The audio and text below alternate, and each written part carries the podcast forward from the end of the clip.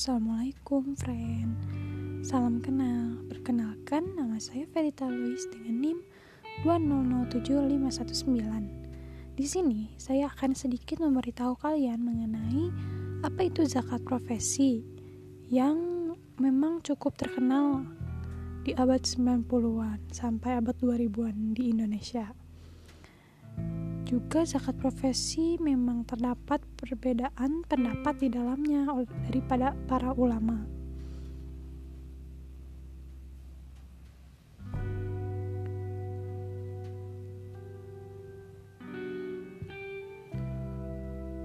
Menurut Syekh Saleh Al-Munajjid Hafizahullah, siapa pun yang memiliki gaji bulanan namun gajinya habis untuk memenuhi kebutuhannya tiap bulan, baik untuk nafkah atau keperluan lainnya, maka seseorang tersebut tidak memiliki kewajiban zakat.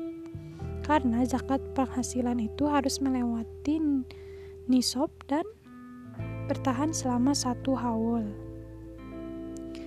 Juga di antara jenis harta yang wajib dizakati ialah dua mata uang, yaitu emas dan perak.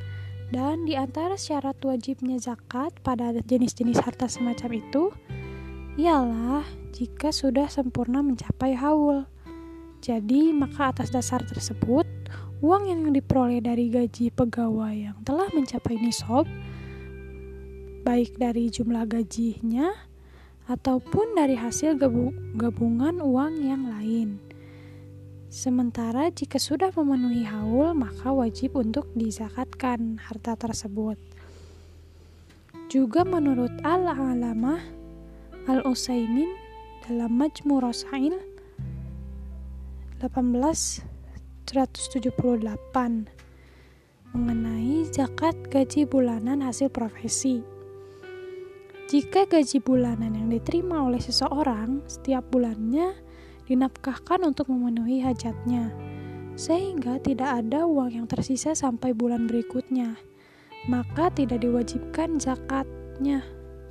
Karena di antara syarat wajibnya zakat itu pada suatu harta uang merupakan sempurnanya haul yang harus dilewati oleh nisab atau harta uang itu sendiri. Jika seseorang menyimpan uangnya, misalkan setengah gajinya, lalu dinafkahkan dan setengahnya disimpan, Nah, maka hal ini wajib uh, oleh seseorang tersebut untuk mengeluarkan zakat harta atau zakat uangnya yang disimpannya setiap kali sempurna haulnya. Namun, pada mulanya tidak ada kewajiban atas seseorang untuk membayar zakat dari suatu harta yang dimilikinya, kecuali terdapat dalil yang menetapkannya, sedangkan tidak ada dalil dari Al-Quran dan As-Sunnah yang menetapkannya. Tidak pula terdapat ijma ulama yang menyepakatinya. Bahkan tidak ada kias yang menunjukkannya. Jika dilihat dari sejarah zakat profesi, zakat profesi merupakan salah satu kasus yang baru dalam fikih hukum Islam di dalam Al-Quran pun dan As-Sunnah yang seperti tadi saya sampaikan tidak memuat aturan hukum yang tegas mengenai zakat profesi ini. Begitu pula menurut ulama-ulama mujtahid seperti Abu Hanifah, Imam Malik, Imam Syafi'i, dan Ahmad bin Hambal. Tidak pula memuat dalam kitab-kitab mereka mengenai secara rinci zakat profesi ini. Hal ini mungkin disebabkan oleh terbatasnya jenis-jenis usaha atau pekerjaan masyarakat pada masa Nabi dan imam-imam mujtahid. Hmm, dengan adanya perbedaan pendapat dari para ulama ini, jika dilihat dari menurut ilmu usul fikih atau metodologi hukum Islam untuk menyelesaikan kasus-kasus yang uh, yang menjadi perselisihan antara para ulama atau perbedaan pendapat dapat diselesaikan dengan mengembalikan persoalan persoalan tersebut kepada Al-Quran dan Sunnah.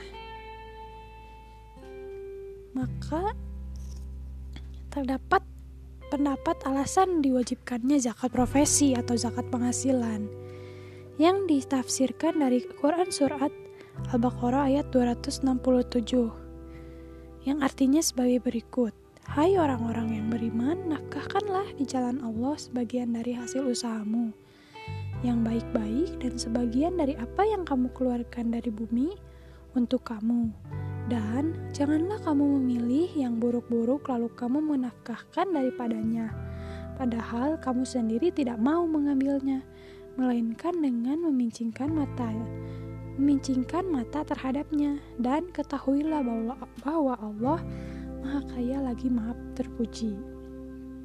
Maka kesimpulannya zakat profesi itu hukumnya wajib, yakni sama dengan zakat usaha dan zakat penghasilan lainnya seperti peng pertanian, peternakan, dan perdagangan. Batas nisab harta kekayaan yang diperoleh dari usaha profesi dapat disamakan dengan nisabnya zakat hasil tanaman yaitu 5 wasak yang berarti sekitar 750 kg emas. Eh maksud saya sekitar 750 kg beras dengan kewajiban zakat 5% atau 10% dan dibayarkan ketika mendapatkan perolehan imbalan atau upah atau honorer atau honor atau gaji dari profesi tersebut seperti profesi seperti seperti profe, prof, seperti profesi-profesi dokter di rumah sakit, guru, dosen yang hanya menerima gaji, tetapi dari instansi pemerintah tempat pekerjaannya disamakan nisabnya dengan nisab emas dan perak, yakni 93,6 gram dengan kewajiban zakat 2,5% yang dikeluarkan setiap tahun dan setelah dikeluarkan biaya kebutuhan pokok. Sekian dari saya. Mohon maaf bila terdapat banyak kesalahan.